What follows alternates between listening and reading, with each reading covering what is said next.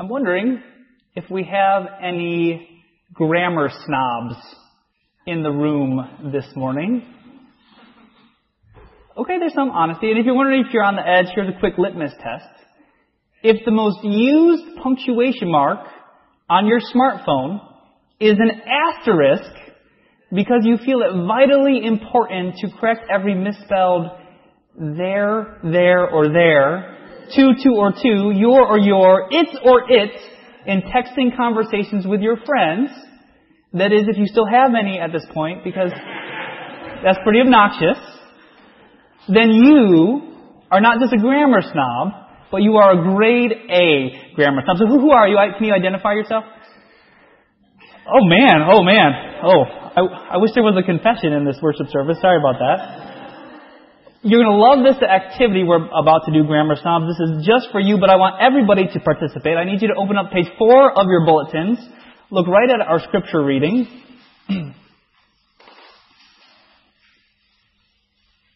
Second paragraph, first word is what? Many. Uh, you'll be interested to know that many in this sentence is functioning as a pronoun. And my question to you, grammar snobs and all, what is the antecedent of many? What is the antecedent of many? And if you don't speak geek, it's good to know that there's a couple people with lives in the room. Uh, if you don't speak geek, the question is, who are the many that are telling poor old blind Bartimaeus to sit down and shut up? Who are they? The crowd. And the disciples. Does everybody agree? People. Any other answers where we feel confident? Okay, so today's story is actually is different than every other story that we have read hitherto in the Gospel of Mark. Uh, because up until now, the Gospel writer Mark has made a crystal clear distinction in every story that we have read between Jesus and the disciples on the one hand, and on the other hand, those crowds that, that are constantly pressing in on them. In every story up until now, there has been a crystal clear distinction made. But in this morning's reading, we're told that Jesus and the disciples and this spectacular crowd, this substantial crowd, were all leaving Jericho together. So for the very first time in Mark, the crowd is not pressing in on Jesus and the disciples. They're not hindering their ministry. They're not causing Jesus and the disciples to have to hop in a boat so that they don't get trampled to death. But for the very first time in the Gospel of Mark, they are moving together as a single cohesive unit. And so what that means is that as the, as this a large assemblage of people are leaving Jericho and they pass by this blind beggar named Bartimaeus, who's making a ruckus. He's shouting out, Son of David, Jesus, take pity on me. Son of David, Jesus, take pity on me. As they pass by this beggar who is causing a scene, and many tell this man to hush up, that many includes both the disciples who have been following Jesus for two, almost three years at this point, and quite frankly, should have known better. And also this many includes members of that, that spectacularly large crowd who met Jesus just a couple days ago uh, when he began preaching and teaching in Jericho.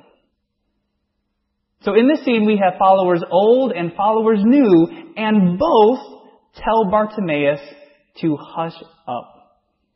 And both followers old and followers new were wrong to do so. And that's just a little bit wrong, but really, truly, wildly, tragically, and I think it's fair to say foolishly wrong to tell this man to be quiet. Because here is Jesus, right, the guy that they're supposedly following, who has never met a blind person, a lame person, a diseased person, a demon possessed person, uh, that he did not delight to stop and heal, if not travel across a, a sea and heal.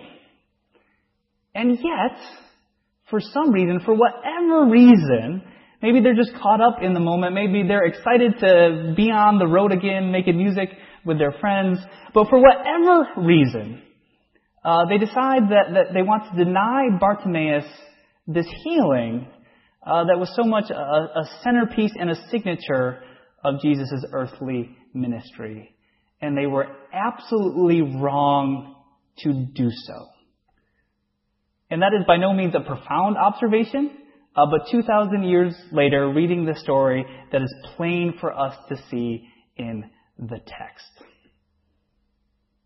Now, interestingly, the only person within the story who was able to see that the followers of Jesus are, are, are messing this situation up, that they're going astray, and wildly so, the only person who is able to see this is not only blind, but he himself is not actually yet a follower of Jesus. So Bartimaeus is just, he's just a beggar sitting on the outskirts of town in his usual spot, panhandling for money so that he can buy, I don't know, what do they eat? Uh, what do they eat? Bread. Get some bread so they get some bread for dinner. He had never before heard Jesus preach firsthand. He was blind. He obviously had never seen Jesus perform any of these miraculous healings. Uh, but he obviously had heard about Jesus, heard that Jesus had these amazing healing abilities. And more importantly than that, he heard that Jesus was a rabbi who, above all else, above all else, above laws, above social customs, uh, above what was perceived to be just good common sense, Jesus was a rabbi who was all about mercy. All about mercy. And knowing just that, knowing just that about Jesus, he was able to, to see that his followers were wildly off base when they told him to be quiet. And so what did old Bartimaeus do? God bless him. When they told him to be quiet, he shouted all the louder. That's a great turn of phrase. All the louder. So what that means is that every person who told him to be quiet, his decibels went up that much more. So every, with every person who said something, his decibels got a little bit louder, a little bit louder, and a little bit louder, until he was screaming at the top of his lungs, Son of David, take pity on me. And I think the more familiar translation of that is, Son of David, have mercy on me. And that is exactly what Jesus did. Jesus, Jesus yelled, red light! And everybody in the street just stopped. They froze, went no further. Jesus had Bartimaeus brought before him and restored his sight. Why? Because Jesus is a rabbi who, above all else, is about mercy. And in this moment, in the story of the Gospel of Mark, Jesus' own followers have lost sight of that fact. And that, this story, friends, this story is why we as a church, is why we as Christians, why we as followers of Jesus cannot, cannot, cannot have anything but love and respect for people who are outside the church, for people who are outside of Christianity, for people of different faiths, and for people of no faith at all. Because just to summarize what happened in the story, Jesus is traveling around what, with what amounts to be a, a church community, right? He has followers who have been following him for years. I'm not going to point you out, but some of you are older than others in this room and have been going to church for longer. Uh, and he's traveling with people who are brand new to the faith. Just think two weeks ago, right, we baptized Micah Defini, brand new member of the church. Jesus is walking around with a church community. And not only that, this is a, a church community that has the luxury uh, of literally walking beside Jesus, learning directly from Him, witnessing His miracles, receiving His ministering in the flesh. And with all that, with all that great proximity they had to Jesus, still this community managed to get it wrong.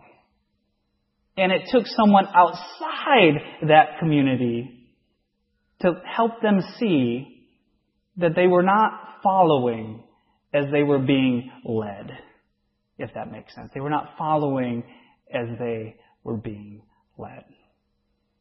Sometimes it takes someone on the outside to help us see what's wrong on the inside. Amen? And that's not just something that, that that's not one of those teachings that, that I take lightly. I think we all have a, a hierarchy of beliefs, and there's some beliefs that we, we hold fairly lightly, and if we think about and rationalize, we can say, oh yeah, yeah, I guess I believe that. Uh, but then all of us, I think we have about two or three beliefs that we just know to be true in our guts. Right? There, we all have like two or three beliefs that we actually live our lives by, and, and that's about it, honestly. It doesn't get much more than that. And for me, this is one of those teachings, this is one of those biblical truths uh, that I just know in my gut. And let me tell you why. Uh, so some of you know this, uh, not all of you know this. I actually grew up in what was a fundamentalist and literalist, biblically literalist church. Uh, if you haven't caught on yet, this is not one of those churches. Surprise! Surprise! Uh, and so I grew up with, with very conservative theology, and I held tight to those beliefs uh, well into my college years, until I was a junior in college, in fact. Uh, and like so many juniors in college, I, I did a semester abroad, uh, and I went to the land of the rising sun. Went over to Japan. Uh, and the way, way, my time over there worked out was I, I spent uh, May through July, May, June, July, at a, a intensive language school, uh, which was really good because I got off the plane being able to say, the dog is big.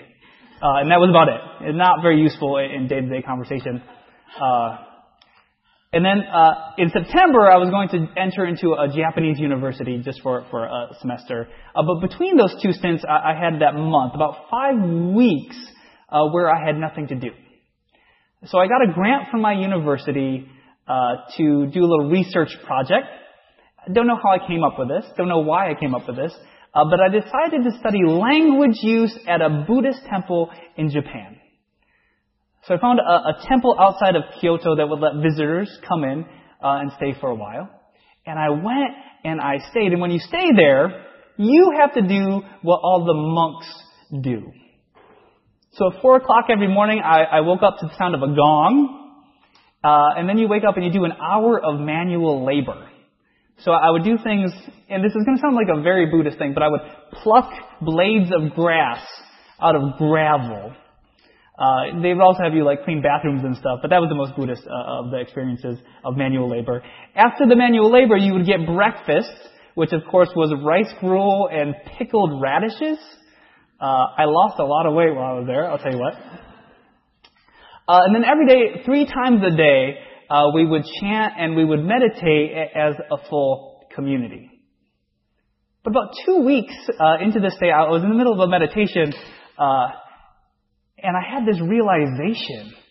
I said, here I am, a, a good, wholesome, Bible believing, Jesus loving Christian boy, and here I am living as a Buddhist.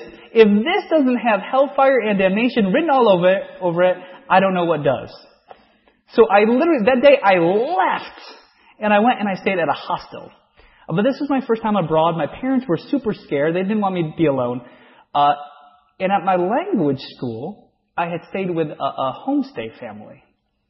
So my mom said, you know, if you can be in contact with them, tell them no matter what they want us to pay, we will pay them uh, to let you stay with them for these next few weeks. So I, I called them up and I, I tried as best I could to, to explain the situation uh, what you need to know about Japan, it's only 2% Christian. Uh, they have no idea anything about basic tenets of Christian doctrine. They know nothing about Christianity whatsoever. Uh, so I, I tried to explain my situation and why I was uncomfortable living at the temple. I don't think it really computed, uh, but without question, without question, they opened their doors and said, "Sure, stay with us." And they would take no money for food. They would take no money for just letting me stay there whatsoever. And for the next three weeks or so, they made me a, a member of their family. I spent all day practicing calligraphy with their kids. Uh, we'd go ride out in the countryside with host mom, stay up late at night talking and drinking sake with host dad. Uh, it was a really good time. But then about two weeks into that stay, I had another epiphany.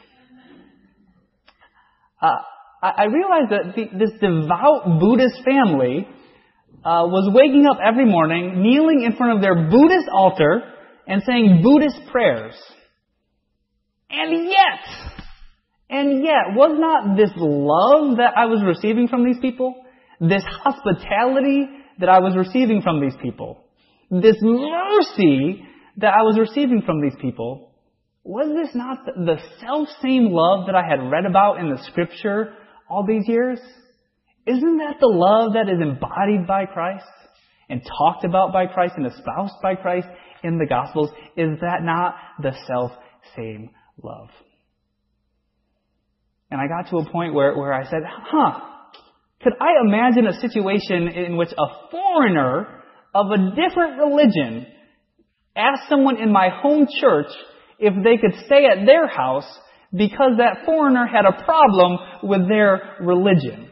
Because that was the situation. Uh, and the truth is, I, I could not. Why? Because that would never happen, not in a million years would anybody in my home church have ever invited someone like me into their home. But it took this Buddhist family, this devout Buddhist family, to teach me something about the love, the hospitality, and really about the mercy, the mercy of Christ. Sometimes, friends, it takes someone on the outside, doesn't it, to show you what you, you're missing, what you have wrong on the inside. And so my prayer for all of us as we're on this journey of faith together is that we would have open minds and open hearts that we may better follow as we are being led. In Jesus' name, Amen.